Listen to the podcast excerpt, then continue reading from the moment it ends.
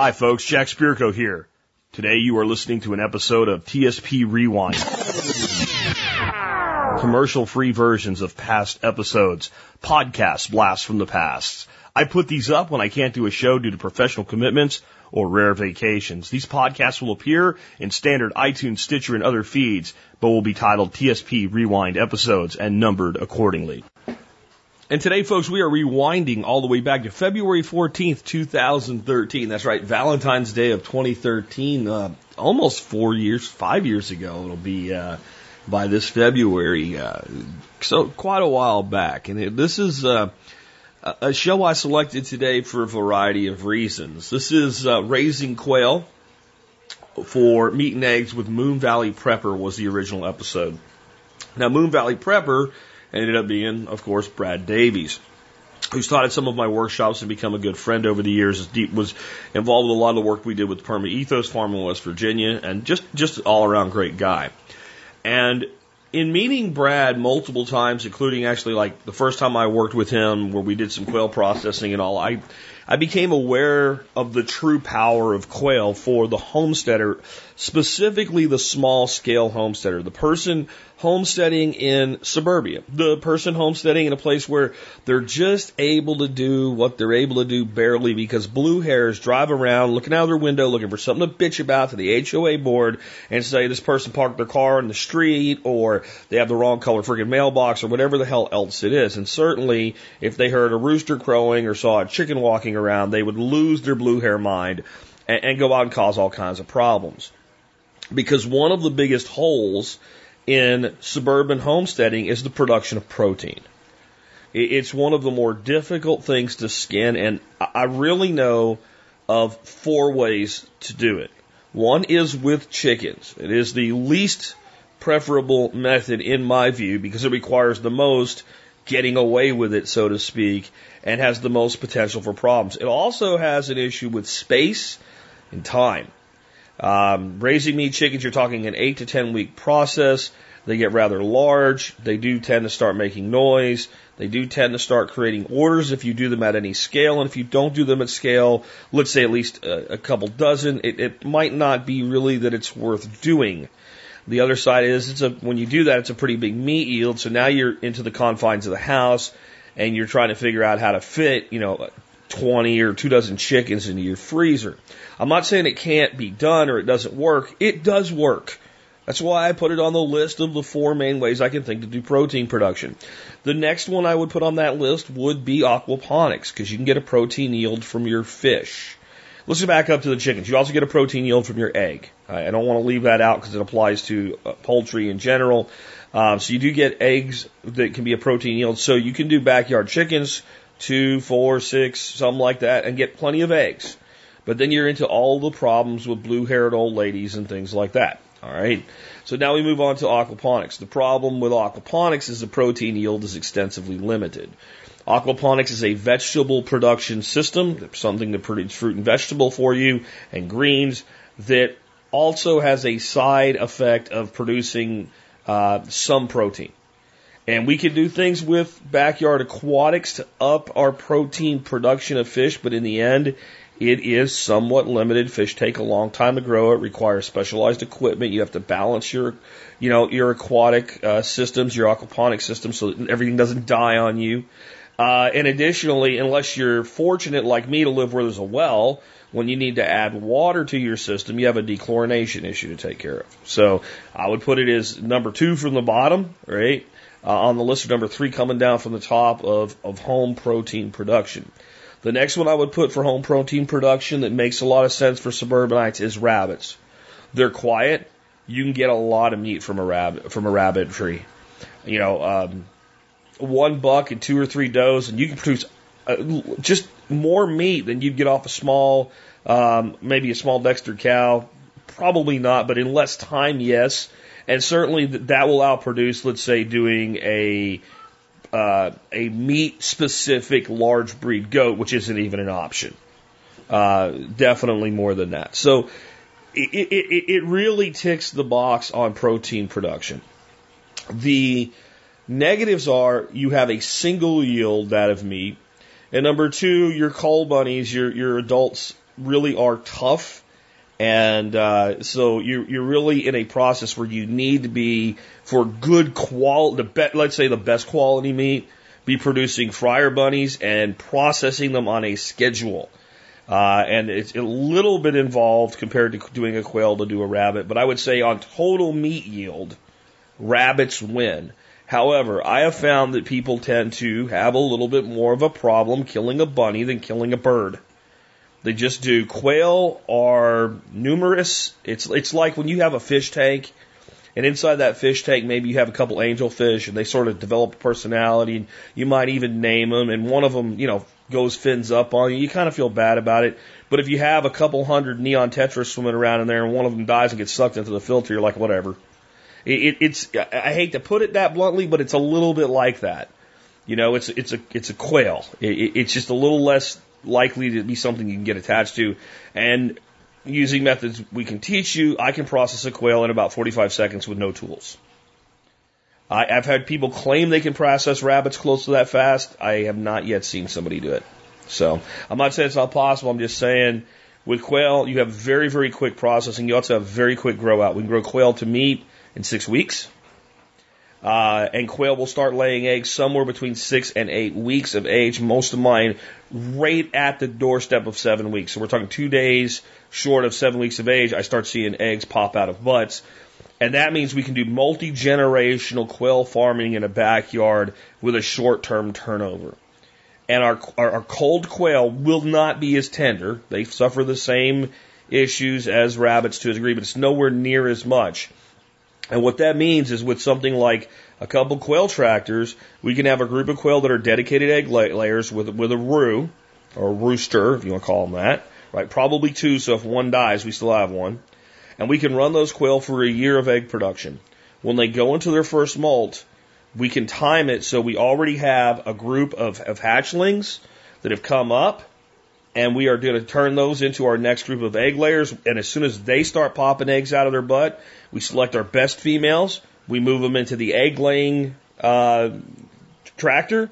We take all of our old egg layers, we process them as colts. We take all our surplus young quail, we process them as meat birds. And throughout the year, if we want to raise a dozen meat quail this round, we can hatch a dozen eggs, raise a dozen meat quail, and in six weeks we're putting them in the freezer or into our bellies. And for me, when you add to the fact that the quail also gives you eggs, they are the number one meat production system for the American backyard. And when I met Brad Davies, my belief in that went from a belief to a conviction of knowledge. I, I would say that I, I, I don't just believe this at this point. It's not just my opinion.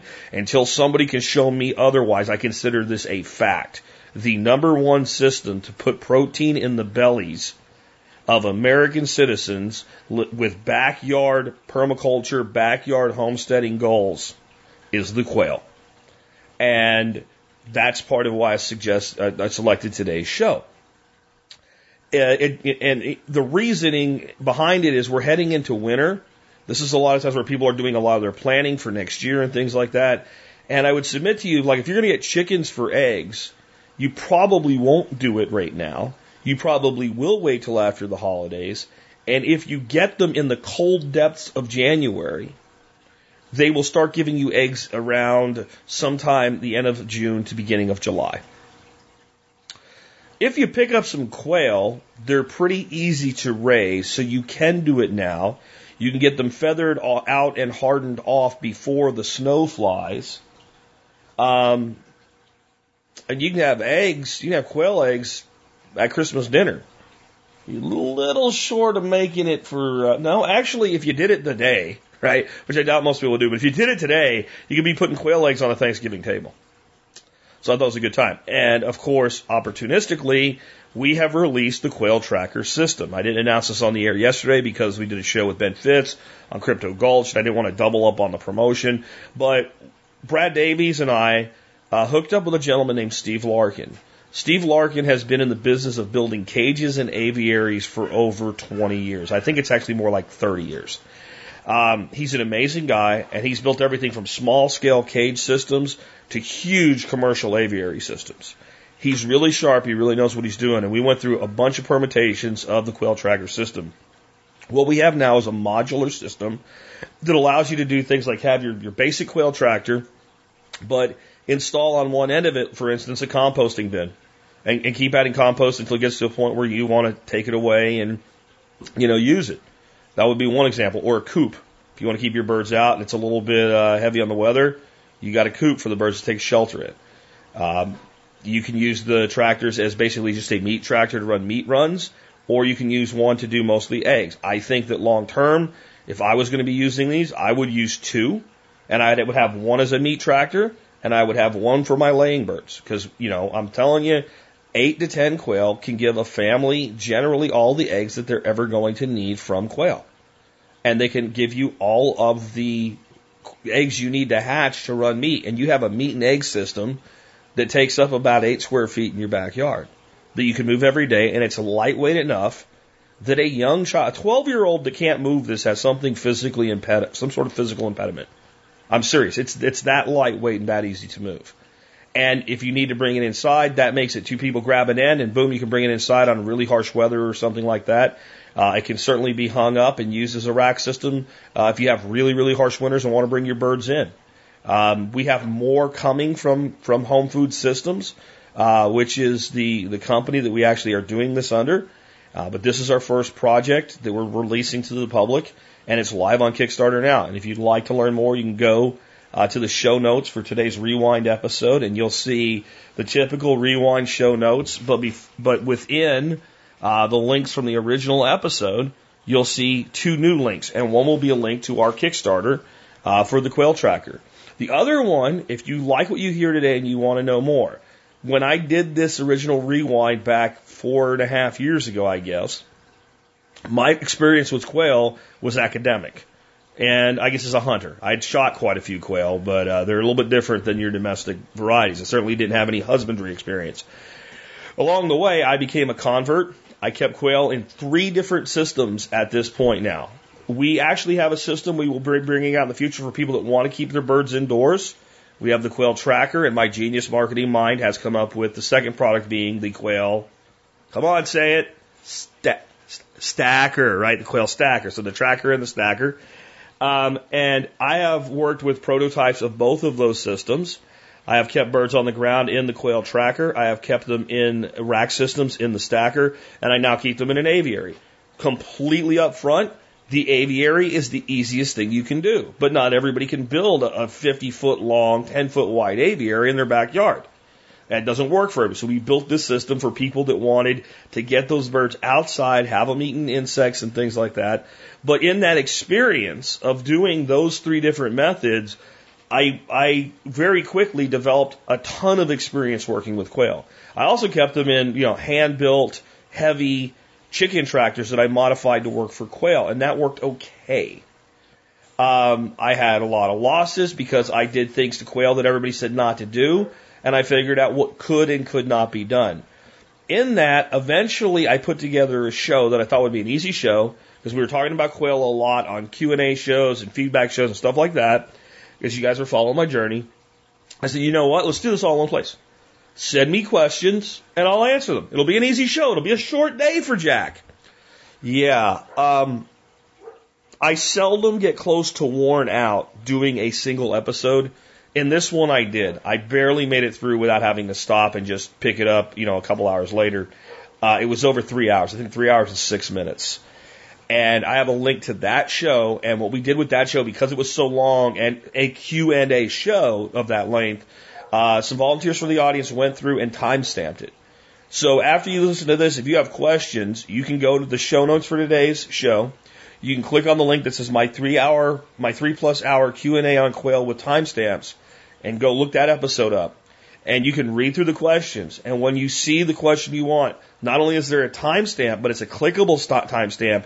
If you click it, it will open the episode at that timestamp and let you listen to that question and that answer.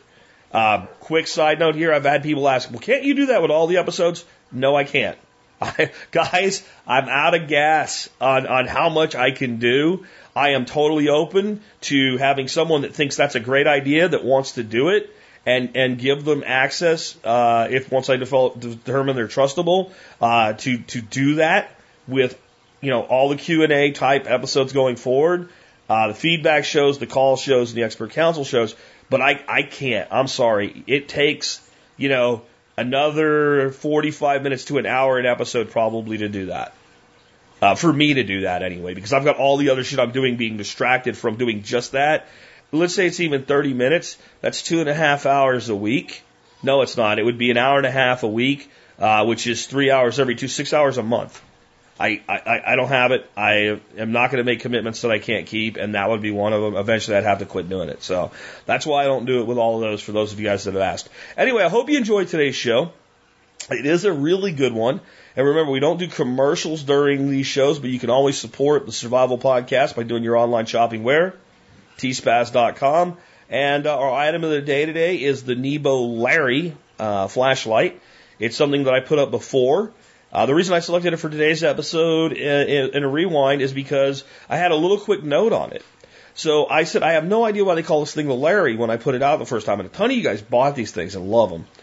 And uh, a person from the audience kind of took some initiative, got in touch with Nebo, the company that makes the Nebo Larry, and said, What the heck? Why, why do you call it Larry? And they emailed back and said, Well, when all our engineers were putting this together, we knew it was going to be a very reliable, dependable tool and we thought of the most reliable person that we knew. And there was an electrician that worked at their facility, and his name was Larry. So they named the Nebo Larry light after Larry the electrician.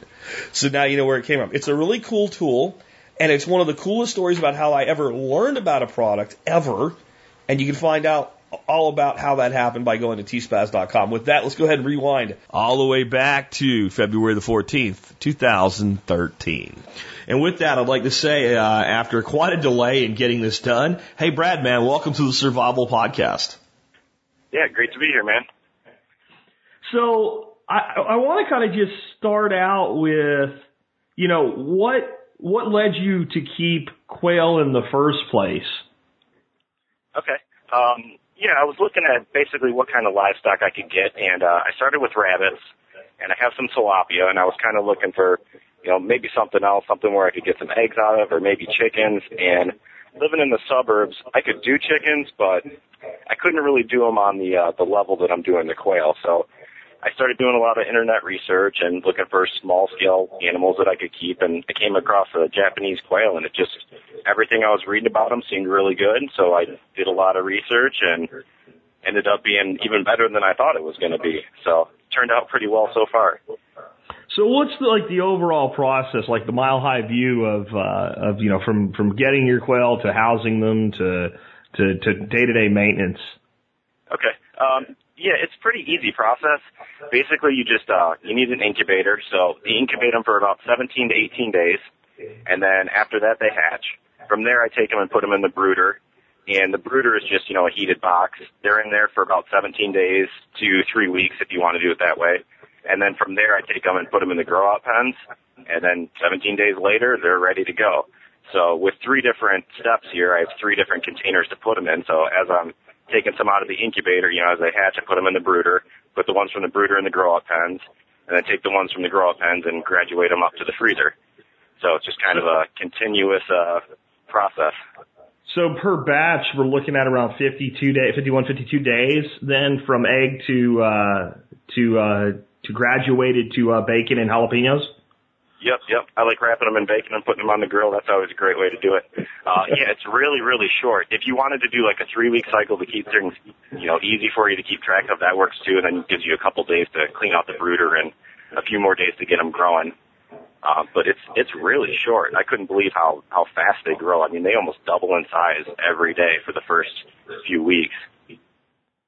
And um, when you're when you're raising these things up, and they're they've got this growth rate. Well, I mean, what is the the size of a you know a ready to harvest quail? I'm a hunter, and you know I'm thinking of Bob Whites, and they're a little bit smaller than a mourning dove usually. Are these Japanese quail a bit bigger than that, or?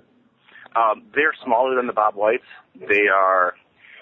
I know that the dress out percentage is about 65% of the live weight, and that ends up being about a quarter to a third of a pound per bird. Okay. Okay. So, so they dress up to about a quarter to a third of a pound per bird, so somewhere in that range. Um, So grown, they- they grown man sitting grown man sitting down to a dinner. How many of these things do you think he's going to eat with you know with with side dishes and all? Three of them, four of them. Uh, if you got side dish, two is good. I like to eat three personally, but uh, okay. yeah, they they go fast when you have a bunch of people around eating them. But uh, yeah, two to three is good, and uh, you can fit three of them uh, nicely in a, a wide mouth quart jar for canning too. They fit in there perfect, so that works out pretty well too. Canned quail. I didn't even think of that till just now. Um, what, what's the what's the equipment that you need for them? It, it's you know I you know I started initially thinking well you needed some kind of nesting box or something, but I was looking online and it's almost like these guys and I I don't know if this is what you do or not. Like they just lay an egg right in the middle of the cage and it just rolls down into like a little slot like a pencil holder. Hmm Yep. Um, so they they don't really need like a nesting box or anything because they're not they don't get broody. That's been bred out of them. You have to incubate them. Um, the laying pens that I use, I put them at the back end is two inches higher than the front end. So when they lay the eggs, the eggs will just roll right up to the front, which makes it pretty easy to grab them. Um, yeah, but basically just incubate them, and then I use uh, I have two different incubators, and I alternate between the two of them. Which one I want to use? I have a top hatch and then a, uh, a little giant. They both work fairly well. Um, the brooder is two foot by four foot and 15 inches tall, and I just put pine shavings in the bottom of that.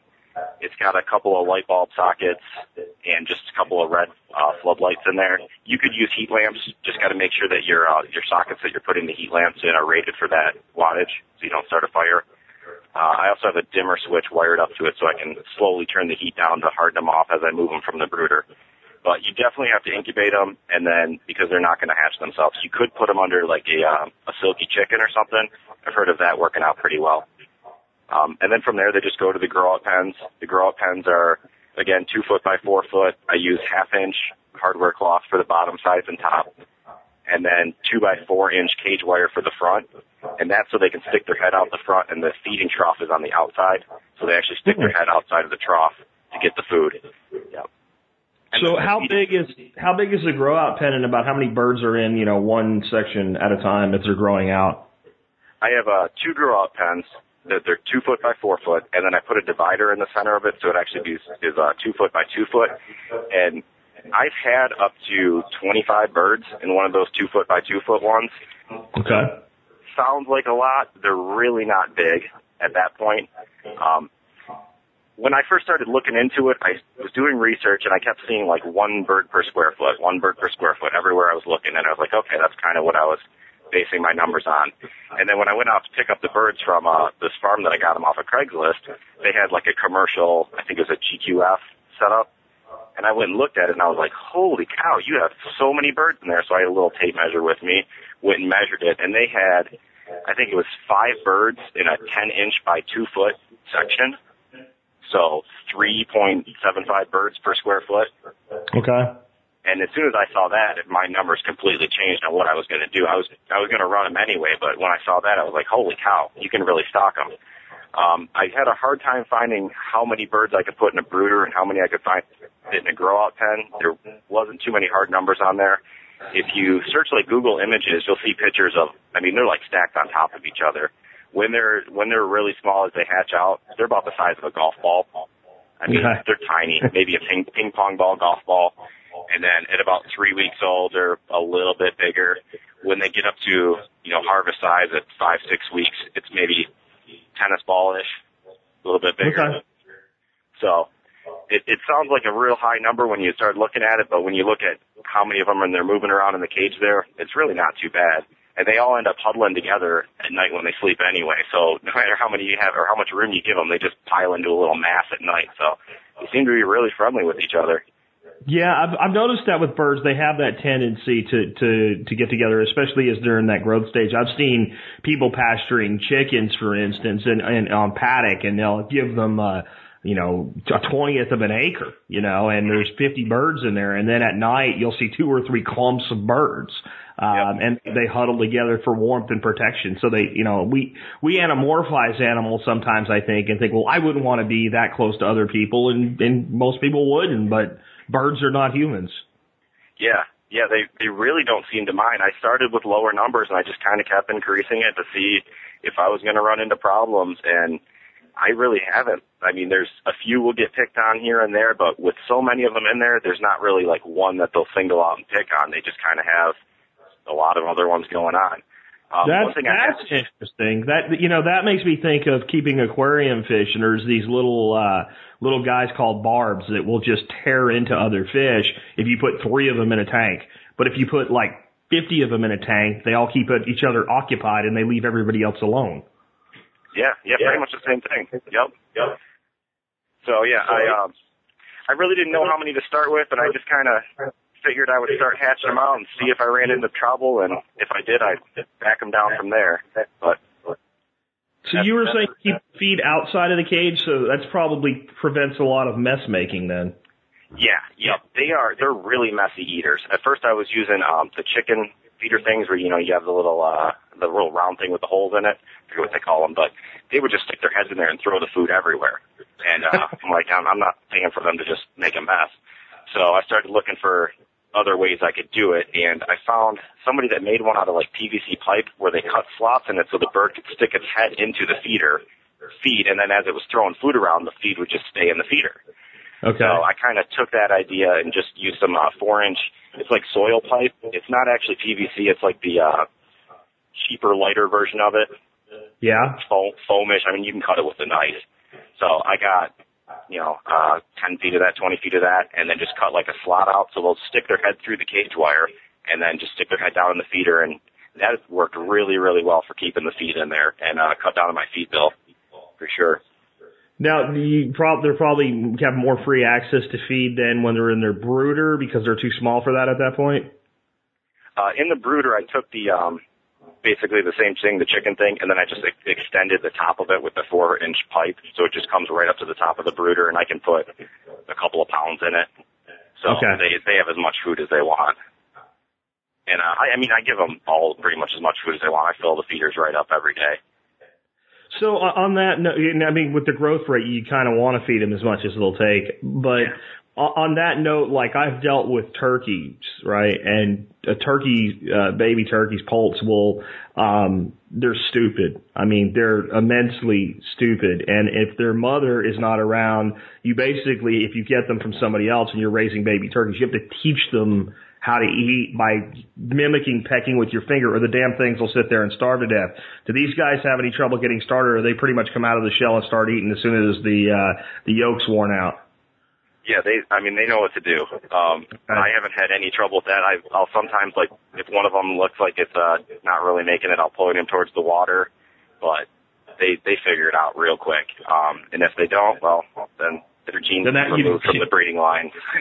yeah, yeah. Now I had another question because I, I got the impression from looking at some of the forums that so if these guys start laying their eggs every day and you want to bring through in a cycle, let's say 50 quail, mm-hmm. you're not going to get 50 quail eggs in a day.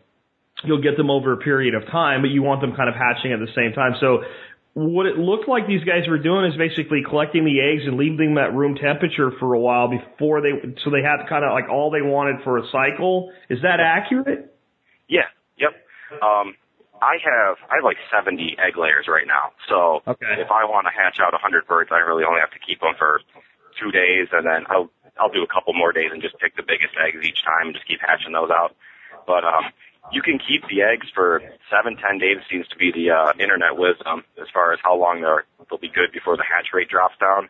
Now I have a brother-in-law whose father raises bob white quails like commercially for like his part of his income. And yeah. I asked him about this, and apparently he keeps them for up to 30 days before he wow. hatches them. Um, now he puts them in. He the guy the guy described it to me as like a chest freezer with like the right humidity and temperature and stuff in it. I'm sure it wasn't like freezing temperatures, but he puts them in there, and he said no problem. They'll they'll store for 30 days, and he gets like an 80% plus hatch rate using commercial equipment. So I know you can hold them for longer. Yeah. I generally hold them for no more than a week, but okay. under the right conditions, there there should be no reason you couldn't hold them that long if he's doing that's, it.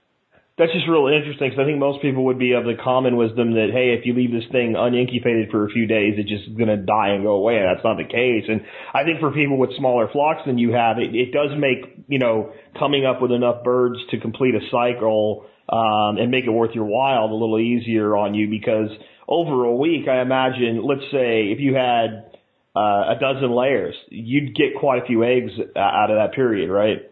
Oh yeah, yeah, yeah. If you have a dozen layers, you're you can expect about ten eggs a day. Ten eggs a day. Yep, so a, li- a little under one egg per bird per day, you know, a point eight Yep. or something like that. Okay. Yeah, let's talk a little bit about your inputs and your outputs. So, um, you know, per month, how much feed are these guys getting? Water? What? What? You know, what does it take? And, and again, mention the size of your flock so that it, you know, it doesn't scare people because you have a pretty big uh, group Yeah. of birds. Yep, I got uh, about 70 egg layers right now, and then I'm constantly hatching them out and growing them out um, whenever I'm, I'm needing them. I don't I don't run them every single 17 days or three weeks, um, just because I don't need that many. I got I got my rabbits too, and I got fish also. So um, I figured out the uh, how much feed it takes for the egg layers, and it's about two and a half pounds per bird per month of food Okay. which the feed is about, you know, 40, 40 to 50 cents a pound, so about a buck, buck 25 per bird per month. Okay. And for that dollar, dollar 25, you're getting, you know, at least 25 eggs per month, or two Okay. dozen eggs. So pretty good there.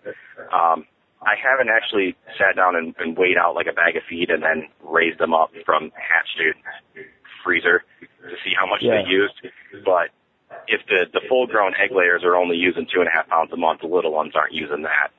Sure. I, I take out, I take the food all from the same container, so not measuring exactly how much each day, but it's really not much. Their feed conversion ratio is great, um, as long as you keep them from just throwing their food everywhere.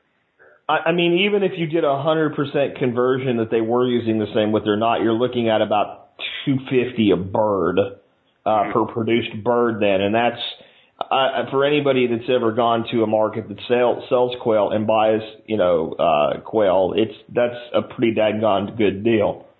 Yeah, yeah. I think the And, and we know it's not here- that much. It, it can't be that much because, like you said, when they're when they're golf ball size, they just can't possibly be eating what a layer is eating. Yeah, no, not even close. Um, I mean, it goes up exponentially as they get larger, but it, it never gets over that two and a half pounds per month. And they're not even, I mean, they're only around for six weeks anyway, so it's, it's low. Um, the feed that I give them is Purina Game Bird Starter, which is, uh, 27% protein. And the higher the protein you can give them, the better from what I've, um, basically tried and read. Uh, I ran out of it one time and I had to get some turkey feed because that was the highest I could get at TSC at the time. And it was like 20% protein. And I noticed immediately that the egg production dropped off and the actual size of the eggs got smaller. So Hmm. that's something to, to consider too. The Purina stuff, it's a couple dollars more, but it's really not, it's not that much more for what you get. Sure. So, so give me those those numbers on the protein again, because it sounded like you said the protein went up and the egg size went down. Oh no, the, the lower the protein that I gave them, the smaller the eggs. Okay, that that makes sense. But what did you say the protein numbers were? You use uh, so to understand this, are your chicks and your adult birds eating the same feed? Yes. Okay, and it's that pre it's the layer and starter, or is what was it's it? just, Chicken it's starter. starter. Yep, it is uh just the Purina Game Bird starter, 27% protein, and that's from Okay, hatch to graduation. Twenty-seven. Yeah. Twenty-seven. I thought you said seventeen, and then the the turkey was twenty. Okay, so No, no. twenty-seven percent, and then the, and the and the babies eat the same thing as the Yep. as the the adults from day one. Yep, yep. I don't I don't even grind it up for them or anything. Um, they can figure it out. My approach. Now I did make a mistake once, and I got uh, Purina Game Bird Maintenance, which it's the same bag, it just has a different tag, and that was like 17.5% protein. Uh-huh. And when I gave them that, it was their egg production dropped by like 50%. I was like, Wow. what's going on? I didn't even realize it until I went and looked at the bag again. I was like, oh crap. And from then on, that, that didn't happen again. But, uh, so it, it does make a big difference for them. If you're trying to get big eggs and you want fast growth rate, I mean, it's like $3 more per bag. It's, it's really worth it. Well, it definitely sounds like it, and uh, so when when we get these these guys uh, to uh, to full size, and it's time for graduation day. What is your slaughter mechanism? Okay. Um, it's it's really easy. Um, I grew up on a lake and have always been catching fish. So whenever I clean an animal, I always kind of compare it to cleaning a fish. Sure. Um, it's I couldn't believe how easy it was. Basically, I just take a pair of scissors, you know, make sure they're sharp. You don't want to be cruel here, and hang them up by their feet. Just grab them by their feet, hang them upside down, and then just scissors right off with their head. I put the scissors to the back of their neck. That way, it severs their spinal cord. You don't have to, you know, they don't see it coming either. It's a little bit nicer Yep. for them. Um, so just drop their head into a bucket. I clip off the wings. I usually set the wings aside for a separate pile, um, and then I'll clip the feet off. The skin, I don't even pick the feathers. I'll just tear the skin right off of them. Um, Okay. take the scissors and you cut near like the vent hole, and then there's because there's some feathers there that won't really come off of the skin. Cut them through the vent hole, and then I take the scissors and just right up their spinal cord, clip on either side, pull the spine out, and most of the time the guts will come out attached to the spinal cord. Got you. The entire ca- cavity is just open at that point. So just so I can make sure I'm trying to understand the, the, the way we're ending up with a finished bird here. We got a wingless bird with probably the legs, the thighs, and the breast that are skinless. That's almost been butterflied open the way you would butterfly open a chicken, but the spine's gone. Yes, I, I cut the wings off, so I don't I don't have the wings on. There- There's really not much meat on them. No, I wouldn't think so. Yeah, it's So a it's a lot like I do a dove, except you're retaining the legs and the thighs. Yeah, yeah. I've watched your video on doing a dove. I bet you could do it the exact same way. I don't see why yeah, not. except I'd lose I'd lose the legs and the thighs, but for speed. Because for those of you who haven't seen my uh, my dove video, give me 30 seconds and I've got a dove breast from you from a from a from a bird, um, and and that's not really pushing the speed. I mean, we've had uh, cleaning parties out in the field where we've had you know four guys cleaning uh, birds that you know 30 shot, and the other guys are off wrapping or putting jalapenos, and we can go through all those birds in 30 minutes with four guys. I mean, it's it's insane how fast you can do that, and that is an advantage over something like chickens because chickens you're just not going to clean a chicken that way. Yeah. Yep. It's I could not believe how fast it was. I thought it was going to be way way longer, way bigger a process, and then I got done and I was like, wow, that was really quick. I wonder how long that took me. So I had my roommate time me, and it was I got done when I was, you know, doing a few of them at a time, getting getting the rhythm of it, and you could do one in about a minute. Yep. I mean, it's it's quick, and then you know. I like the idea of what you're doing too. It makes me almost wonder if it's worth doing it with doves because I've always felt bad about pitching the thigh on the leg. Yeah. Yeah. They're not big, but there is meat there. You know, there's there definitely Yeah, is meat. yeah. Yeah, it might be something to try. Yeah. Well, dove season's not till September, but I'll bet I'll have some quail before then. yeah, yeah, yeah, for sure. Yeah, one So nice thing about it too is uh when you're done cleaning them, you know, it, your hands don't smell like fish or anything like that. Oh no. So that's always nice too. It's a lot faster than a rabbit. A rabbit will take me about ten minutes. Yeah, I've always noticed that domestic rabbits take a lot more effort to skin than like cottontails. You, if you give me a cotton a cottontail rabbit that's still warm and I, I cut one two inch slice across the spine and I can basically just pull the the skin right off. Um, but for some reason the domestic rabbits are just a little bit. It's more like skinning a squirrel than a wild rabbit. I've actually never had a wild rabbit before. I've only had the domestic, so Yeah, you you don't even need a knife to skin them really. I mean, you can really just you kind of get the skin along the spine and pull it up a little bit and begin to pull on it, and it'll tear.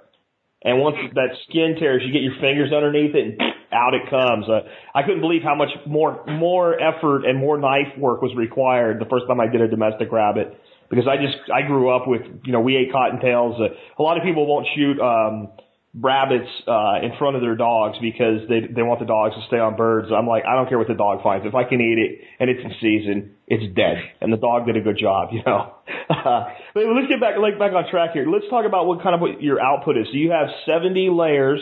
How many? And I don't know if this is even the right term. Would you call them roosters in in your world?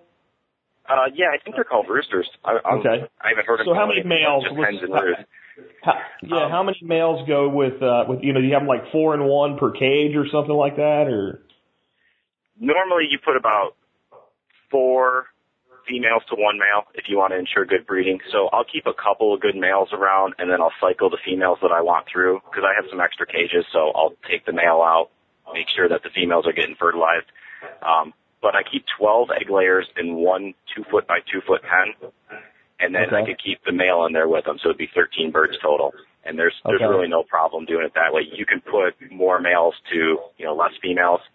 Um, the males they can be a little annoying at times, so I tend to pick you know I I cull them fairly early and I select the ones that don't like to crow a lot. Okay. So they crow like a like a chicken?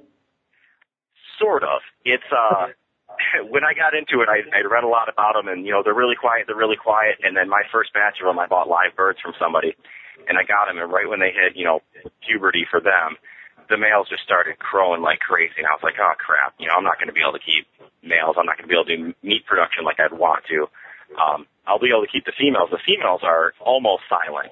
The, Okay. the loudest noise they make is like a, it sounds like a cricket chirping Okay. but most of the time they just beep, beep, beep, beep, and it's really, really quiet.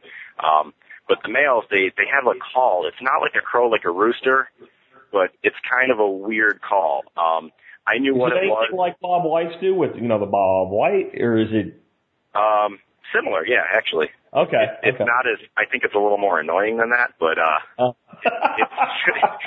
that might just be me. okay. But uh, yeah, so the first time I got them, I had a few males out there. I think I had four of them, and they just kept crowing and crowing. So I was like, okay, I'll narrow it down to just two. And then they kept crowing and crowing, and then like, all right, I'll just maybe it's just you know one would crow, then the other one would crow back. Okay, I'll get rid of one of them so that there's just the one left. Well, I, I left the largest one, and he just kept going. So I uh I don't I was out there working on something in the garage and kind of blacked out and the next thing I know he was wrapped in bacon and put on the grill. Um but I had some hatching out at that point so I wasn't too worried about it. Uh it turns out that I think most of the female listeners would agree that not all males are created equal, especially in the quail world. So from that first experience I thought they were gonna, you know, be a bit of a problem, be noisy. I was trying to think of other ways I could keep a few males around that would keep them quiet.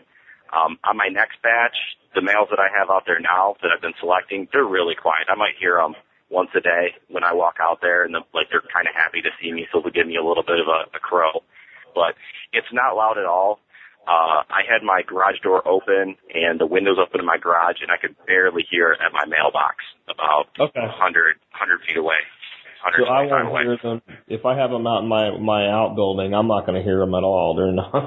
they're No. they're going to be unannoying. Um, I, I do have some like like questions around like your total production. So what you have these seventy? In fact, hold on a second. Let me let me back up on that. So when you're because yeah okay now now I'm sorry when we're looking at the sexual maturity so we're looking at like 50 51 days 52 days to uh, bacon wrapping but is that bird then at that point also if you want a new breeder sexually mature The uh, the males will start crowing at about five weeks old. So okay once I fe- uh, hear the first peep out of the brooder, it's generally time for all of them to go into the freezer. At least all the males. If I want to leave the females a little bit longer, I will. Um, the males they'll start crowing about five weeks. The females will start laying eggs at eight. Um, Okay. they'll start really laying consistently by ten. okay So that is a, a super fast life cycle. yeah it like a rabbit or something. I mean, when you I'm look just wondering rabbit, when you're talking about culling your, you know, your noisy, annoying roosters, how long it takes to bring up a, a replacement bird. So we're looking at 60 days ish, and maybe a little bit longer for your hens. Yeah, and the the females will lay fertile eggs for about ten days after they get fertilized by the male too. Okay. So if you get rid of the male, they're still going to be laying fertile eggs for at least a week that you can Is there any way you know whether an egg's fertile or not before you try to uh, to incubate it? Not that I found. It's really hard to candle the uh, the quail eggs because they they have a little bit of a thicker shell and they have spots all over them. Um, Yeah. You can float Yeah. you can float test them. Some people do that. I just I incubate them, and if they don't hatch, they Incubate don't them. They don't. Yeah. Okay, yeah, that makes sense. So, what kind of production level are you getting as far as like? Okay, so you got seventy layers. You've got enough roosters to service them all, and uh, then you're. I'm sure you're not hatching every egg because you would end up with more quail than you you maybe can deal with. So you're getting an egg yield and a meat yield. So what what are your numbers working out to there? Um, well, the eggs pretty much every day. I, uh, you get an egg from about 80% of the birds if you want to figure it out that way. So I'll, when I'm about ready to gather some eggs for hatching again, I'll just keep sorting them. And I like to you don't need to do this, but I weigh them and I'll sort them into like different piles. So 12 grams up to 13, and 13 up to 14, and 14 plus. And I like to set the largest eggs and then just work my way down to fill my incubators up. Um, Okay. Right now I'm running two incubators, and I can put over 100 in each incubator if I Okay. want. I mean, you obviously don't have to. You could put as many as you, you know, as few as you wanted in there, or as many as you wanted. It's really up to the operator, whoever's you know managing it. Um, but I'll fill both my incubators up, and then depending on how many hatch, if I get more than I want to hatch, then I'll you know put an ad up on Craigslist to see if anybody wants some chicks, and if nobody goes there, I'll see if anybody needs any snake food or other Sure. sort of live food, which Yep. that works out for buying food for them to feed the other ones up. Um, but yeah, I mean, I can you can fit a hundred in the brooder, two foot by four foot, and then from there right to the uh, grow out pens, and then from the grow out pens to the freezer, you're looking at about a quarter pound to a third pound per bird. So every three weeks you can get you know 20 pounds of quail meat plus. Very cool. And is that about what you're running then? Yeah, yeah, as as I need to. I've run into a little bit of a problem here this winter. Uh, my hatch rate has just plummeted.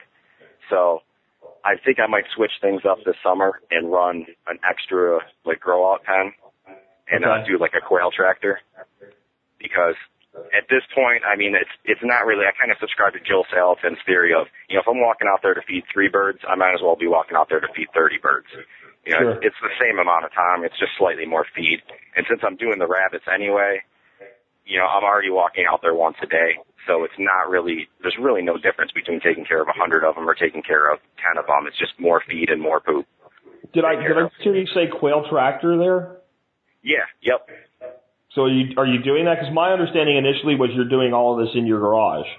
Yeah, the, I am doing all of this in my garage right now. Um, this summer I'm gonna make a quail tractor and then eh, basically add an extra step to it. So after they go to the grow pens and then the males show themselves, I'll get rid of the males because I don't need them out in my backyard crowing. Um, Okay. my neighbors like me right now, and I would really like to keep it that way. So Okay. I'll take the females out and I'll put them in the quail tractor, and then probably give them another two to three weeks just to get even bigger because they'll continue to grow. They're not full grown at the five or six week mark. They'll Okay. keep growing up to about eight weeks, but you know it's a it's an exponential curve, so they they slow down as they get up there. Well, it's interesting because I was thinking about kind of like a, a pasture finish, and that's basically what you're doing then, and that was kind of my plan. So I'm glad to hear you thinking that way. Yes, yeah, that's what I would like to move towards is more of that model. And if I can do that way, you know, I'll just do twice as many in the spring, summer, and fall, and then you know, shut it, shut down the meat production for the winter. And what kind of an so you're probably getting a, like a, a super abundance of eggs beyond what you want to hatch, right? Yes. So what do we do with all these extra eggs? I mean, they're they're good eating. I mean, Yeah. do you have a lot of friends that get free quail eggs, or yes, I do. well I fed have, uh, dogs, or what's going on there? Um, well, I pretty much eat as many eggs as I want. I I eat paleo, so that works out great. Um, Sure. They're great for doing hard-boiled eggs. I thought that would be kind of a pain at first, but they're a little bit easier than chicken eggs, in my opinion. The uh, the shell's a little thicker, and the membrane underneath the shell kind of holds the shell together more. So as you peel them, like after hard boiling them, they just peel right off. The shell's just kind of right yeah, you off. crack. I, I, I love them. They're great little hard-boiled eggs. It's just kind of it's like peeling a grape. If a you know what it's like. It, I, you say peeling a grape, and that sounds, sounds complicated. But the big, thick-skinned, heavy, thick-skinned Concord grapes, like they grow in the Northeast, you can just basically squeeze them, and the grape part pops out of the thick skin. That's what a quail egg's like peeling. Yeah, yeah. I mean, you just pick the shell and grab it, and it's almost like it'll just, you know, peel right off around it as one continuous strip. It's it's pretty easy. I have not tried the purple nurples that you suggested yet. Um, I I have this suspicion that that might be one of the greatest delicacies of mankind.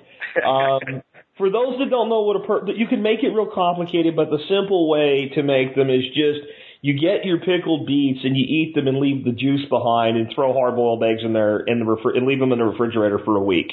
Um, I know people that like go through the whole process of like pickling them as like a new second round, but to me, just throw them in the beet juice. And I've done that with chicken eggs my whole life. And when I heard about how many eggs you were producing, I just thought, oh my god, it's like quail egg caviar beet juice. I, it just has to be good. yeah. Yeah, I've done the pickled eggs. I have I have quite a few jars of those. I just haven't gone with the beet juice yet, but I'm Yeah. sure I will eventually.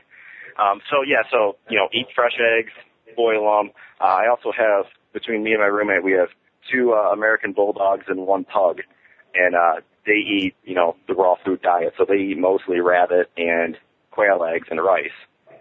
Is pretty much what their diet consists of. So they get a lot of quail eggs also.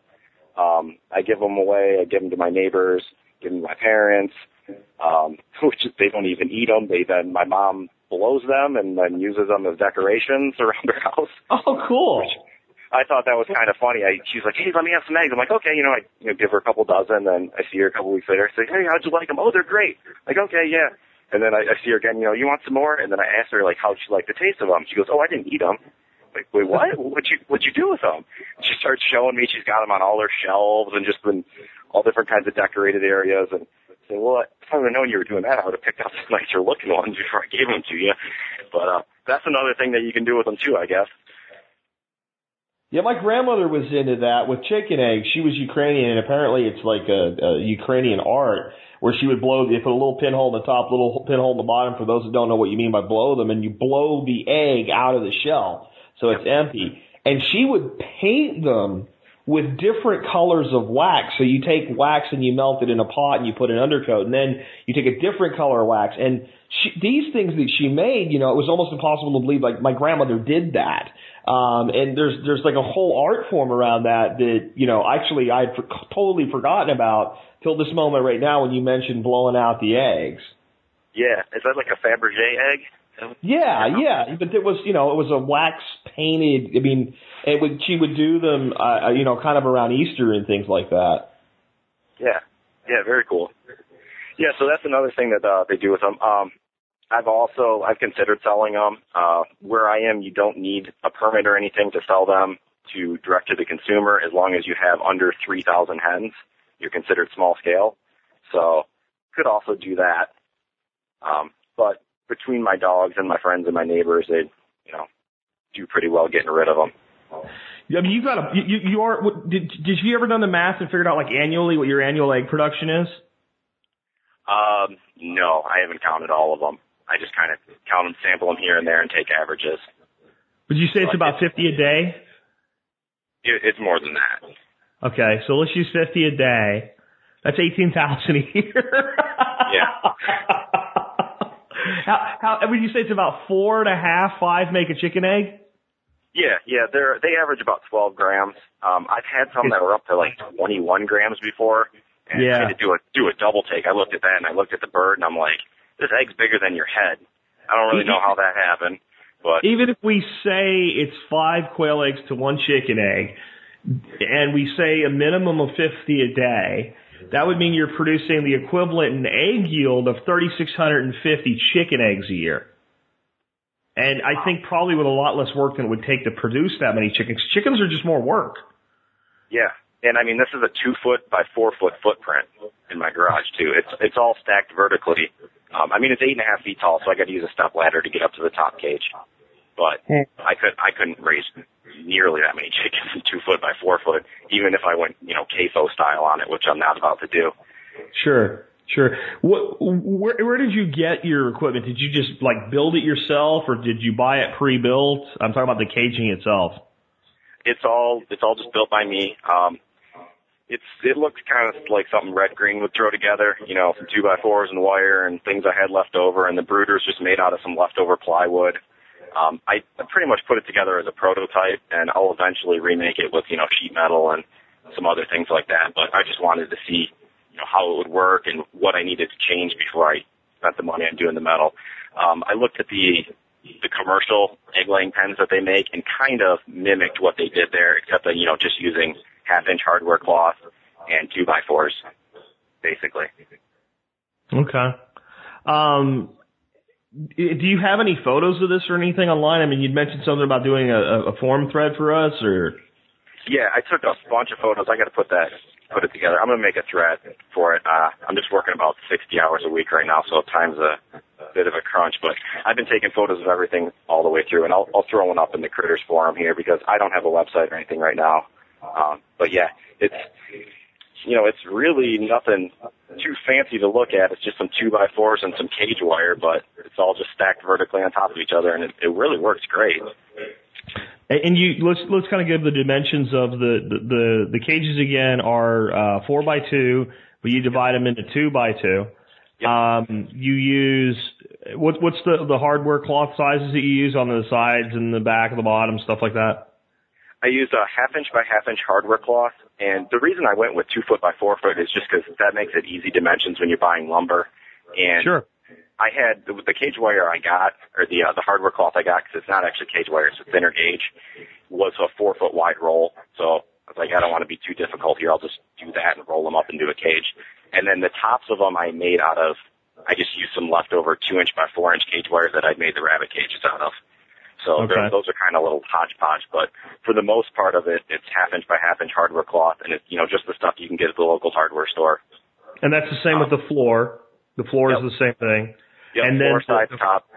Yep. And then the front, you use a bigger stock so that they can get their heads through to the feeders on the outside. And what what was that? Yeah, the doors are two inch by four inch cage wire, which is the same stuff I use for the rabbit cages, and they can stick their heads right through that. So it's just the doors. That so you hang the food on the outside of the door. Well, or is the whole front like a big door that comes down? Yep. Um, it's it's one door per two by two. So. And and you said you put the, the the cages so your floors are two inches higher in the back than they are in the front, so the eggs roll forward. So you have you have to open your cages to get your because I've seen some that are almost like I said like a pencil dispenser where the eggs come out, but you're not doing that. You're just opening it and reaching and grabbing your eggs.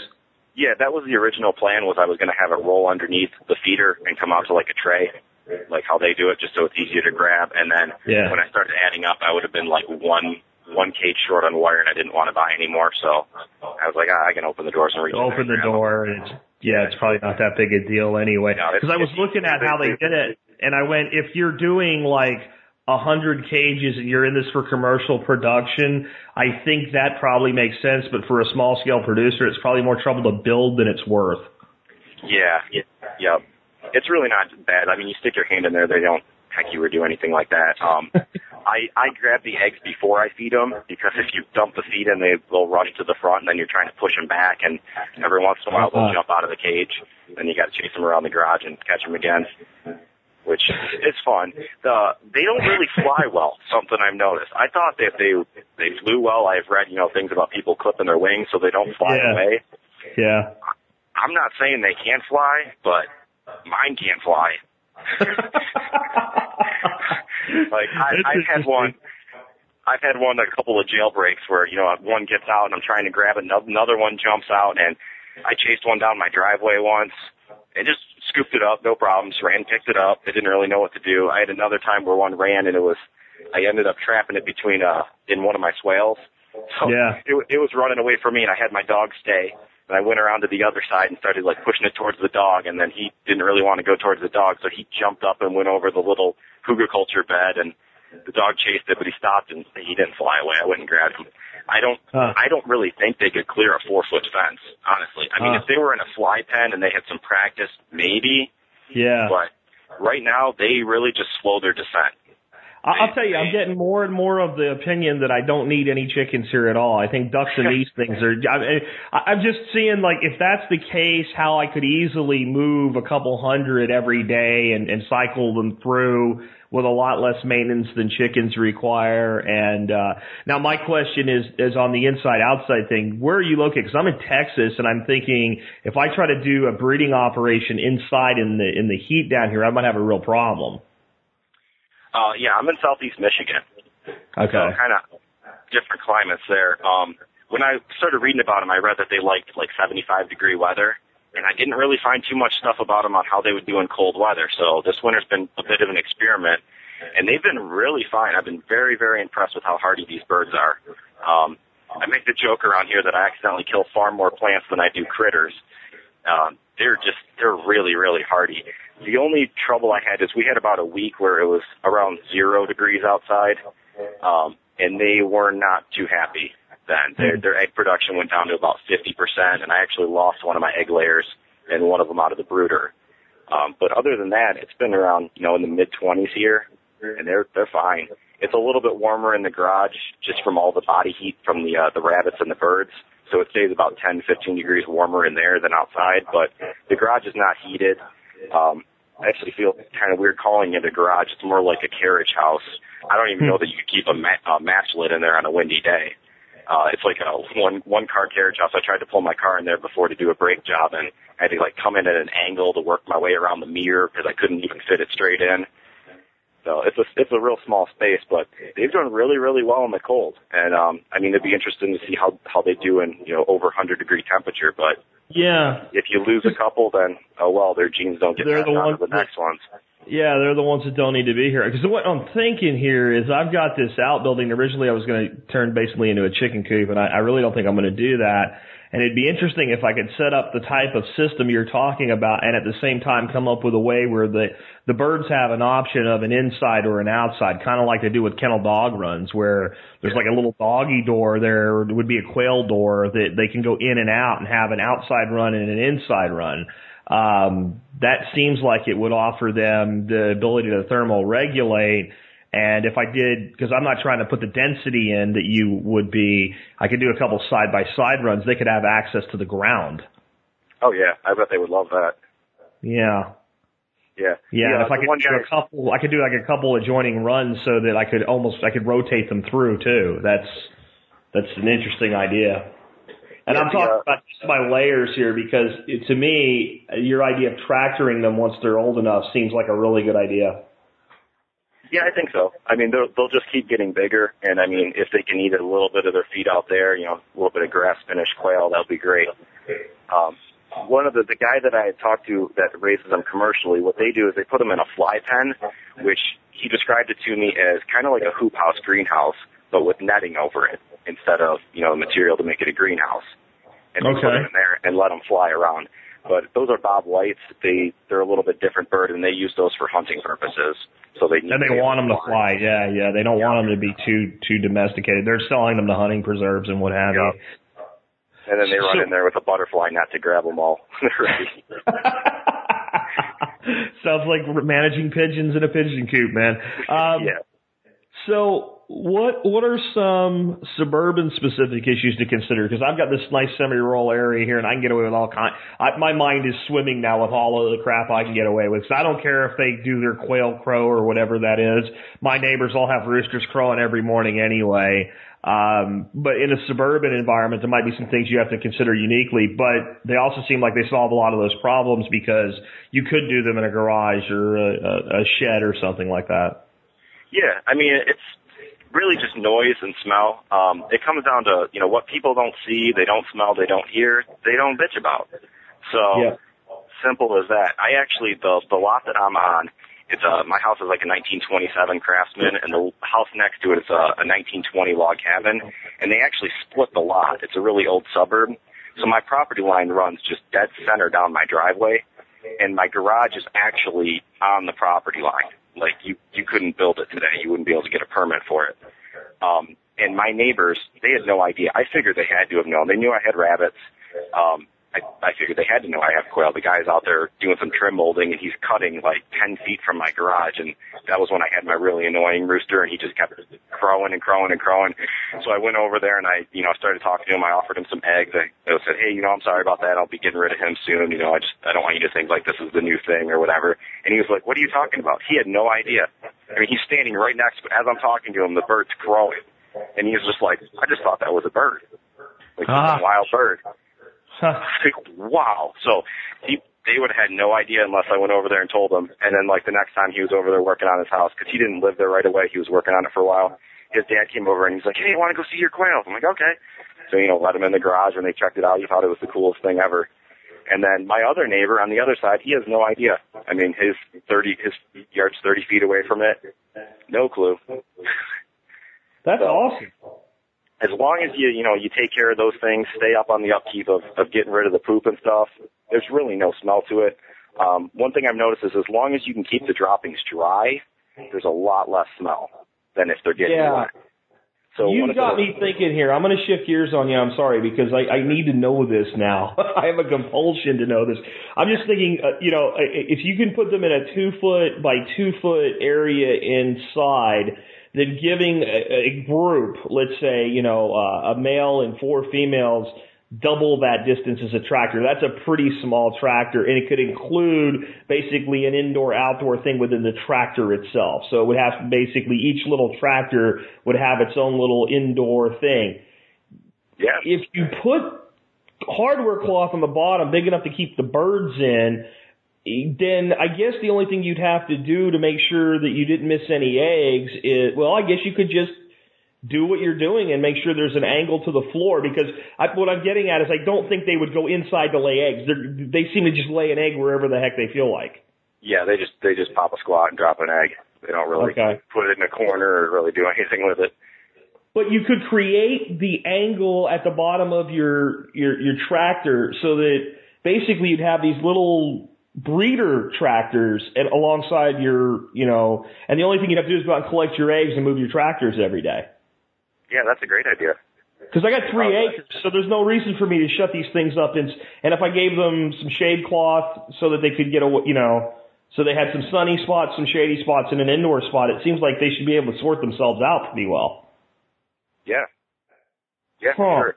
I was And actually then I could thinking that feed them on. I could just throw their feet in their cage, and you, I wouldn't worry about making a mess. And I know I'm making Yeah. you wish you had an acre to work with here, but it just seems like a really simple solution. You're getting me more excited, and my brain's turning faster. yeah, and then just, you know, hook up some sort of watering system on the top, maybe like a five gallon bucket, gravity fed to Oh yeah, a couple tractor supply wheels with something that basically you could just push it along. Um, basically a little bit of a rotate and would basically, so you could rotate your wheels down. That would, you know, yeah, I, I, I'm not going to go into the engineering, but yeah, I got it now. It's all in my Yeah. head. I'd have these things Yeah. that would be about, uh, let's say two foot by six foot long. And that would be a pa- it would be a paradise for oh, these yeah, things. little quail tropolis for them. Oh. One, uh, All right. one thing I was thinking about doing with the tractors is I also want to make a tractor for my grow out rabbits. So once I wean them away, and uh, Yeah. I consider basically running the rabbits right in front of the birds and doing kind of a little mini uh, Salatin herbivore followed by the uh, omnivore thing. I don't really know how well that worked, but it might no, work out well. works. That's so instead of following uh, uh, chickens with hogs, you're following rabbits with uh, with with quail. Well, you, well instead of cows and then followed by Yeah. chickens, Yeah. rabbits and then followed by quail. Are, there some things that like people should avoid doing? Maybe some mistakes you've made that you know would be a, a good idea not to uh, repeat. Oh yeah, I got about two pages here filled up of mistakes I made. Um, first one, if you've never hatched eggs before, you need practice at it. It's not, you're not going to get 100% of them at any time. Um, it really is something that you need to work at, and you're going to have mistakes. You're going to fail. Just keep trying, keep taking notes of what's going on, and you'll eventually get your system locked down to where you're you're able to consistently do it. Um, it really comes down to getting everything in the right like zone, temperature, humidity, turning, oxygen flow, ambient temperature of the room, ambient humidity. Everything really matters when it comes down to it. It's it's similar to hatching chicken eggs. So if you can hatch a chicken egg, you'll have no problem hatching a quail egg. If you're like me and you've never hatched anything before, it can be very very frustrating when you're getting started. And I- I've also, seen ones that'll turn the eggs for you. Is it probably worth the investment for those things, or Yes. Yeah, Okay. unless you want to be turning eggs, you know, three to six times a day, and I, I don't have time for that. Um, I I'm doing this to basically raise as much for for myself as I can. I don't want to make more work for myself. So any way that I can automate this, um, I do that. I automate all my watering and everything like that. Um, one thing that I found really helps is if you can find a consistent spot to hatch them out.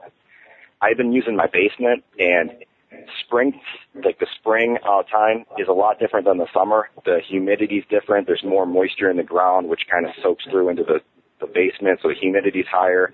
The summer was different. The fall's been different. Winter's been different. Every season kind of has a little bit different thing to it that you need to adjust for. So in the winter, I'm having a lot harder time getting my humidity up, whereas in the summer, I needed to use a dehumidifier to get it down. I ended up using, uh, I had built an old uh, fermentation chamber for brewing beer a couple of years ago. It's just basically a two foot by four foot box that's insulated. I went with two by four because it was cheaper on the plywood, and then I put a window AC unit in the back of it, and I, you know, hacked it so I could just get it down to about 36 degrees and do some lagering.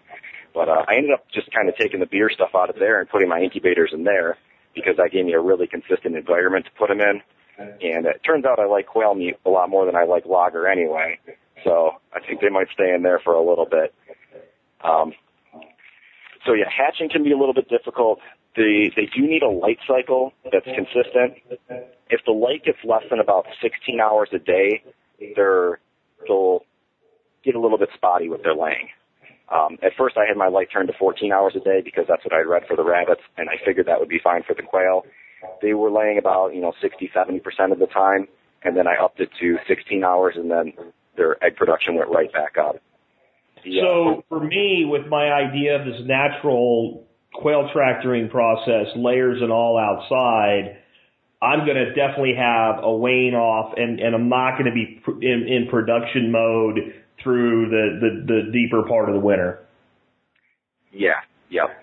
Okay. Unless you can put some sort of maybe like a, a solar light on there. They don't need a lot of light. They only need. I have okay. one fluorescent light bulb hanging in the garage and that's on a so okay so you could do something with a, a, a light sensitive fluorescent solar to add four or five hours of light for them yeah. that's real yep. simple that's yeah. that's not a lot of energy that's a that's a 15 watt deer feeder solar panel uh per tractor probably per two tractors if you if you do it right okay yeah all right yeah. you, could, you could probably get away with doing those like solar garden lights too yeah yeah, I mean, if you got kind of what I'm thinking.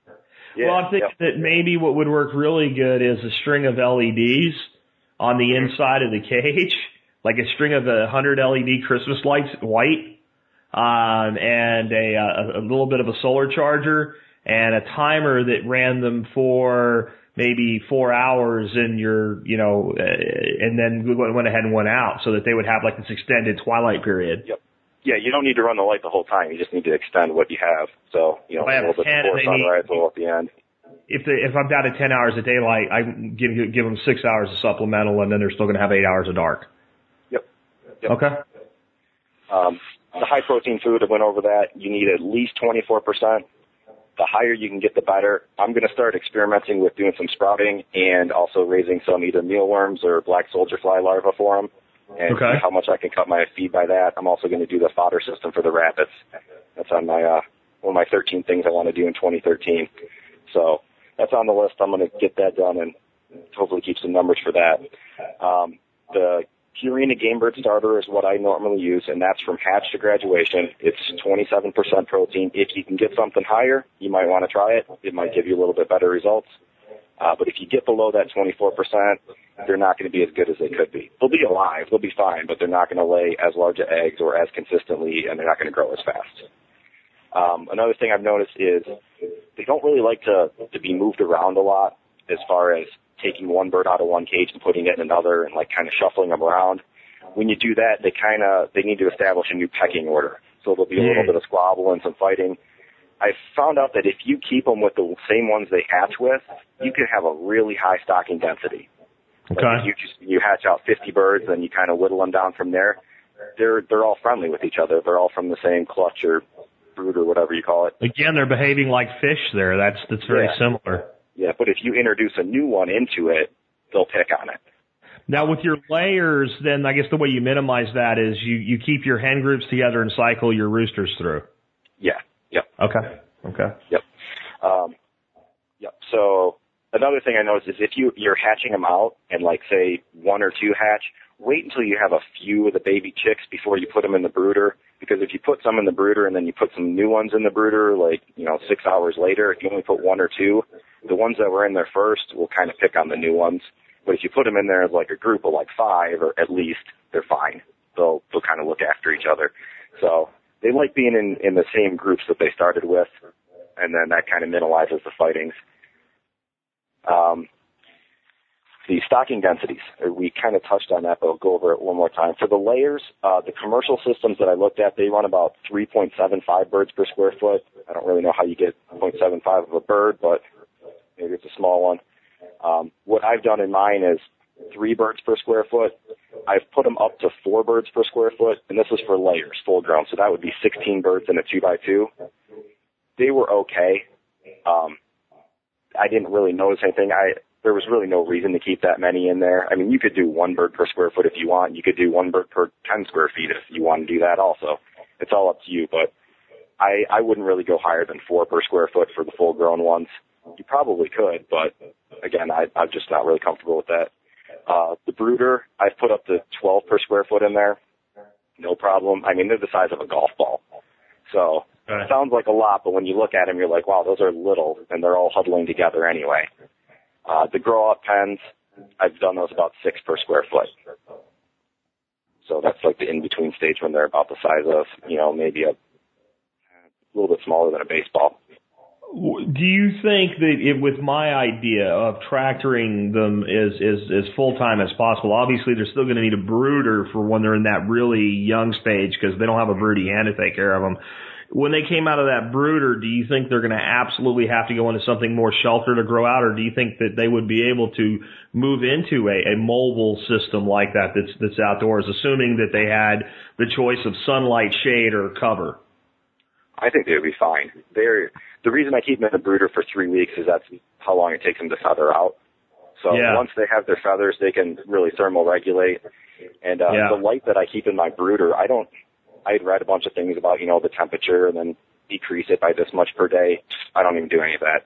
They they just regulate themselves. Like the lights in one spot, if they're cold, they go under it. If they're hot, they go away from it. If you go in there and look and they're all huddled under the light, then I'll turn the dimmer up a little bit. If Uh-huh. they're all, you know, pressed away from it, then I know it's too hot and I'll, you know, change the bulbs out and put a weaker bulb in there. But at three weeks, they have feathers. So they're pretty good at that time. Yeah, that's because here's because here's what I'm thinking for these tractors. Now I'm with you. I don't cut things unless I have to. So two by fours come in eight foot lengths.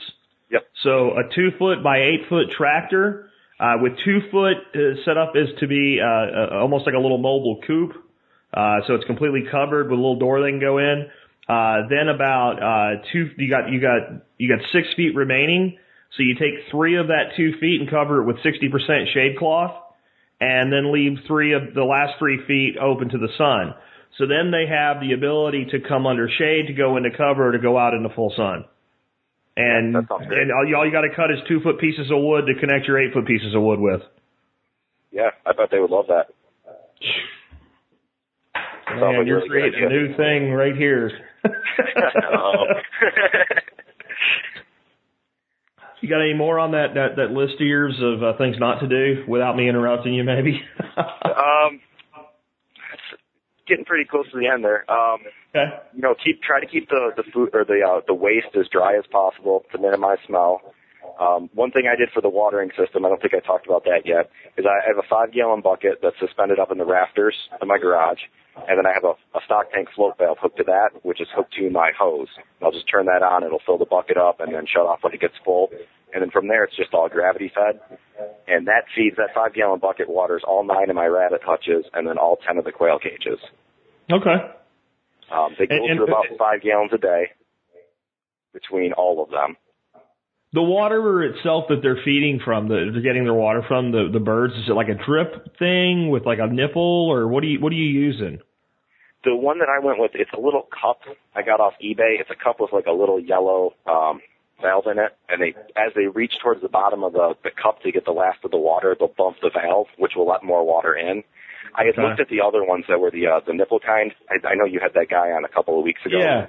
Yeah, I almost bought those ones, and the, the only reason I didn't was because I was worried about the water dripping onto their waste and getting Yeah, wet. yeah. And I thought these ones might keep it a little drier. When I build my tractor, I'll probably end up going with the the nipple version just because you know I'll try something new. And, you know, Yeah. like Can you get me maybe a link to an example of one of those, uh, the ones you do use for uh, for the show notes? Yeah, yeah. It's uh, I got them off eBay. It's uh, Beak Time is the name of them. They're just little cups, but I'll send you a link to them. Yeah, send me a link to them so I make sure I'm I'm showing people exactly what you're using. Because if if I don't, they're gonna ask, and and if it works, I'm a big believer in doing what already works. So can we, as we wrap up here, can we talk a little bit about selective breeding to improve your stock? Sure. Um, oh, one more thing with those waters that I like about them is you can disassemble them and replace the O-rings inside too. Oh, I love that. So I bought a couple extra ones and was messing around with them, and you can just pop them apart and change the O-rings on them if they ever go bad, which was a, a nice selling point for me. Um, yeah, so selective breeding. Um, it really depends on what your goals are. There's a lot of people out there that are working with, you know, different animals. There's a, a nice group on backyard chickens that's working with quail. At least they were, and they're in about their 15th generation right now, and they've been selective breeding just to make really, really big birds. And it's really, really cool what they've been able to do, uh, just by, you know, culling hard, as they say.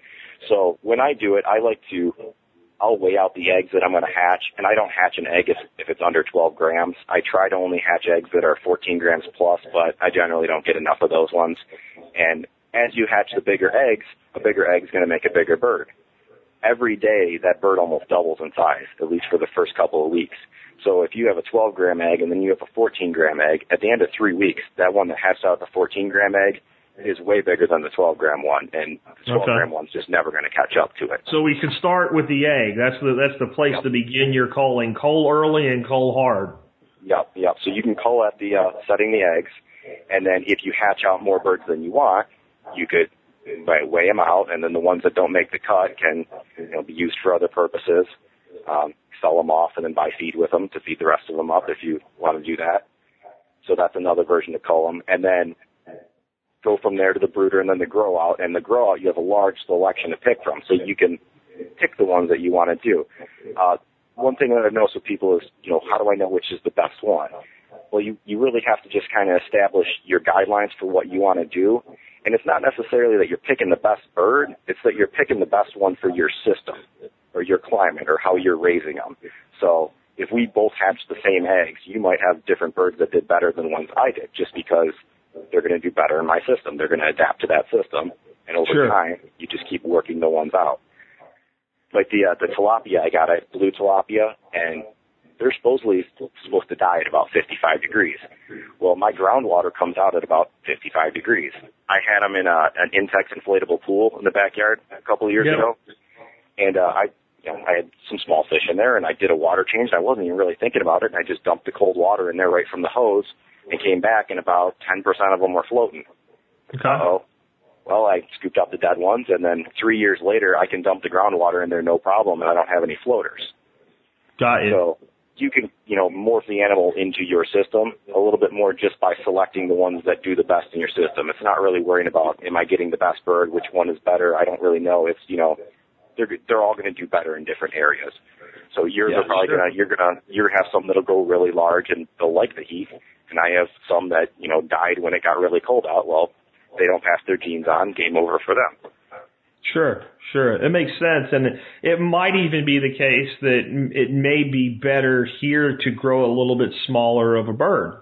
Uh, smaller birds sometimes deal with heat better. And I guess we'll find out because I am completely sold on this, this whole prospect and uh, these little self. It just seems like I can do so much more with so much less space um, and it's, it's, it, to move a, a two foot by eight foot tractor once a day is just, it, it's no big deal. And if even if you have four of them, you're talking about five minutes to, to go out there, pick up eggs, move them one footprint over and, and rock on with life for the rest of the day. And I know if Paul Wheaton listens to this show, he's going to be paddock them, paddock them. If I paddock quail here, um, I will have, uh, hawks um, literally in a circle, camped out, waiting for the next brood to come out. That's it's not going to work um, with the number of like kestrels and stuff we have around here. Uh, but this tractoring idea would work beautifully.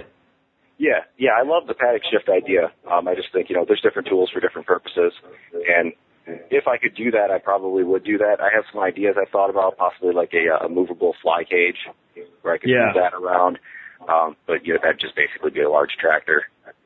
My, my only concern was if you get too big of a footprint with what you're moving and you're collecting eggs, since these things will lay anywhere, you're going to lose a lot of eggs that way. Yeah, yeah, that's that's one thing that would be considered there. I think I would only use them for maybe growing out, and then if I did want to put the egg layers out on pasture, I probably would do your your idea there with the slanted floor. That sounds great. Um, yeah. And if not, I just let my dogs out, and they'll find the ones that I didn't find. Oh yeah, that's true. they they'll eat them shell and all. They love those little things. So, uh, kind of a last question here for the person that's just getting started out. Most of the equipment, it sounds like you can buy off the shelf stuff, build your own caging, real easy stuff. Where do you get your initially get your birds and your or you know uh, and, and your you know where do, your eggs? or if you're going to start with hatching, which may not be the best way to go, or your birds if you're going to start out with birds. And uh, what about incubators? Is there like a good supply of those? Um, if I was if I was comfortable hatching eggs, um, I would have no problem just buying eggs off the internet and trying. You're going to get a lower hatch rate by getting chipped eggs. Um, I checked Craigslist and I found live birds for a dollar each. For you know, I, the ones I got ended up being like three weeks old when I got them. They're only a buck each. So okay. there was like two or three people within my area that were selling them consistently. Like every couple of weeks, they would throw them up. So I made my cage and just kind of waited for them. And once I saw them up, I went out and bought them. Um, if you, you know, that's the way I would start. If you're not comfortable hatching eggs or you haven't done it before, just because then you have a sure thing. And then once you start getting your own eggs, you know, if you set an incubator full and they don't really work out that well, you know, oh well, those were eggs you could have eaten instead of the ones you paid for and waited for them to get there and, you know, some special Texas A&M bird or something. Uh, the incubator, I got one of them as a hand-me-down from a friend and then the other one I got off of you know Craigslist. The all the equipment I pretty much just made myself. Bought the things I needed. I bought like the watering systems. I bought the cage wire and the uh, the troughs for the feeders. I made that out of the not really PVC pipe. I think it's soil pipe is what they call it or drain pipe. Um, two by four scrap wood. It's really not that big of requirements. The uh, the rabbits needed more specific like cage requirements because you couldn't use like the hardware cloth on the rabbit floor. It'll sag too much, but the birds are so light, no problem. Very cool. Any uh, any final thoughts on those that think this sounds cool, but but think it might be a little bit too complicated?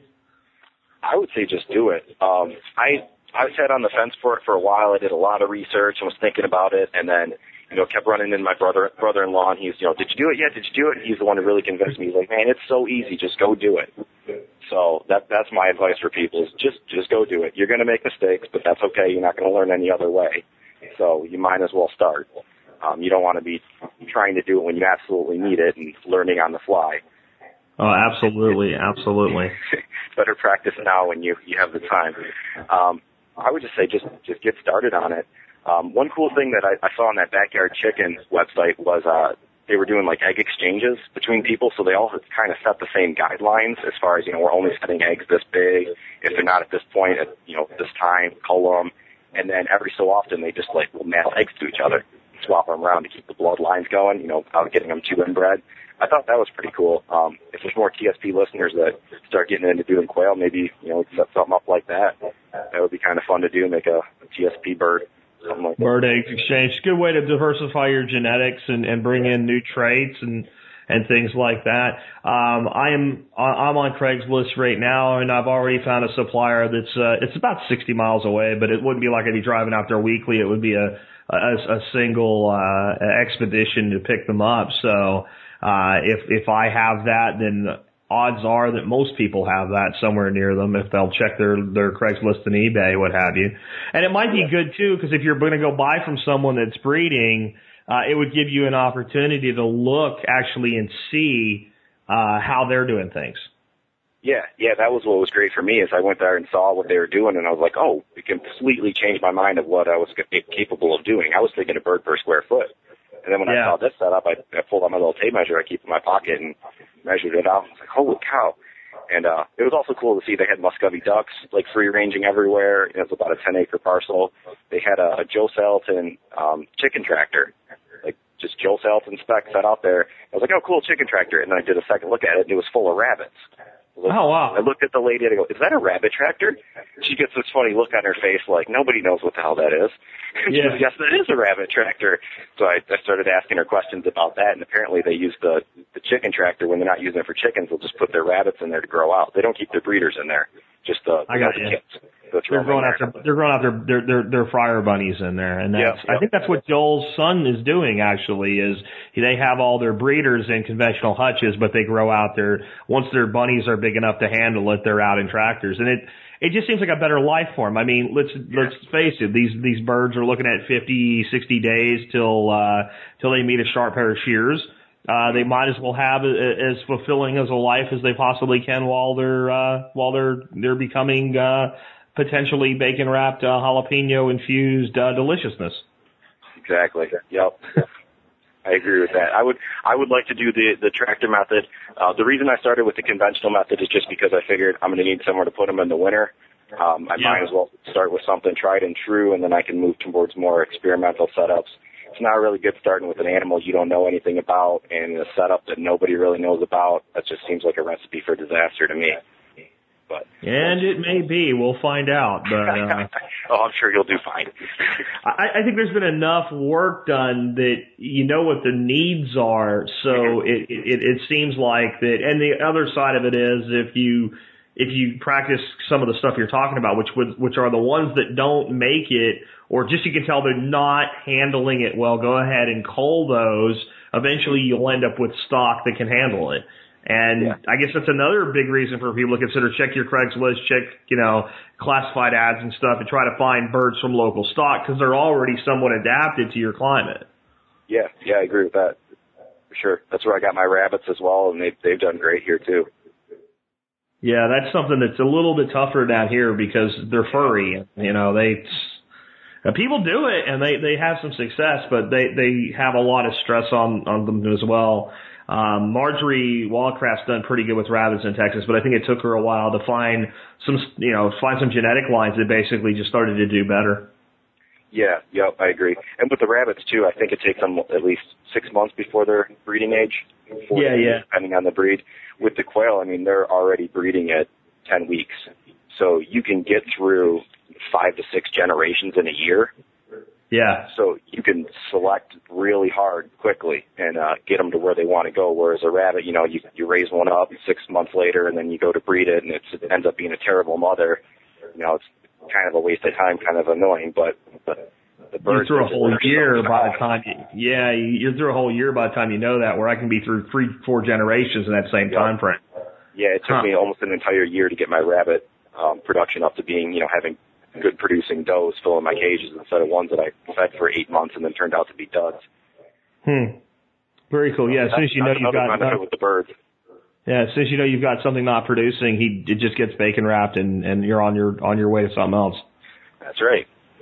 Very cool. Well, hey Brad, uh, you didn't let me down, man. I've I've really been excited about getting you on, and I'm probably more excited now about quail than I've ever been before. I hope a lot of other folks out there will take your advice and follow the uh, the credo of the great Nike and, and just do it because I think it's probably one of the easiest ways into meat production and egg production that a, a person can do. It certainly sounds, from a standpoint of a productivity to input world, less work than dealing with chickens. Yeah, I mean, I've never dealt with chickens, so I don't know exactly, but it's been really easy. Um, the hardest thing has been hatching and getting them right, and then that changes with each season. But once you've got that button down, it's I am very impressed with how hardy these birds are. Um, one more great thing about it that, that I don't think I mentioned before was it's on the hoof meat production with a really low number of breed stock. So you get to choose how many eggs you set based on your needs. You're not really limited by the animal's gestation capacity. So like if I want more birds, I can set more eggs. If I want more rabbits, I can't really go up to my doe and like twist its ear or pull on its tail and tell me, hey, I want you to give me 20 rabbits this time. you know, there's there's no real way Yeah. to modify that. It's going to Yeah. give me what it's going to give me. But with the quail, I can set as many eggs as I want. Set as many as my incubator can handle, or I can handle the brood out. You know, if I only want to do 10, I'll only do 10. If I want to fill up 240, I'll do 240. Sure. And if you need, if you decide, well, I want to do 20 more, um, you're talking about adding a layer, even if you're using every bit of what's coming out. You're not talking about adding, you know, four of them. You're talking about adding one, just letting Yep. one bird out of your last batch come up and become a layer. Yeah, yep. So you can keep Very the breed cool. stock low, and you can, if you ever need to, you can just up your production at will. And uh, the, the, the feed that they use is pretty well storable as well. So from the prepper standpoint, if people say, well, you have the input of the feed, but you can store plenty of feed, uh, Oh yeah. for long duration. So, I mean, how much feed would you say you're using on your flock a, a month? Oh, probably 200 pounds. Okay, 200 pounds. Yeah. So, I mean, if you, if you, if you put up, you know, and it sounds like a lot, but it's just a bunch of sacks, 1200 pounds, you got a year's worth of feed. I mean, that's, Yeah. I mean, you're buying 200 pounds worth of feed for 100 bucks. okay. 50 cents a pound. Okay. Cool. Very cool, man. That Well, hey, I want to, that's a little bit higher of a price. I get my feed from the local feed store instead of I could probably get it cheaper from like Tractor Supply, but you know it's about the last thing that's still open on Main Street, so I go pay that extra couple of bucks. But you could probably get it for forty cents a pound if you shop okay. around. Very cool. Very cool. Well, hey man, I appreciate you being with us here today. Yeah, this has been great. All right, with that, folks, this has been Jack Spirko today, along with Brad Davies, helping you figure out how to live that better life if times get tough, or even if they don't. On our TVs, sometimes we forget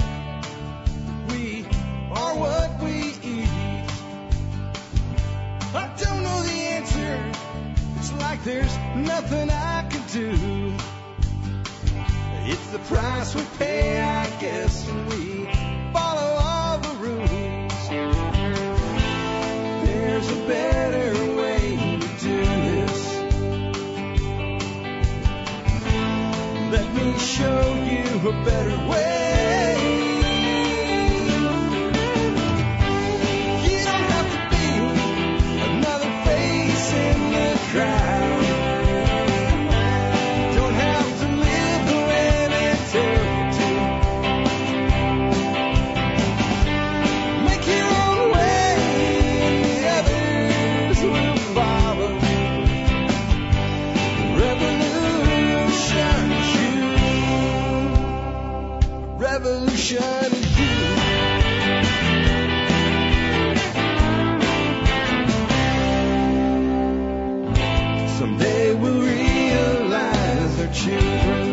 Can't pay. 'Cause nobody up there cares.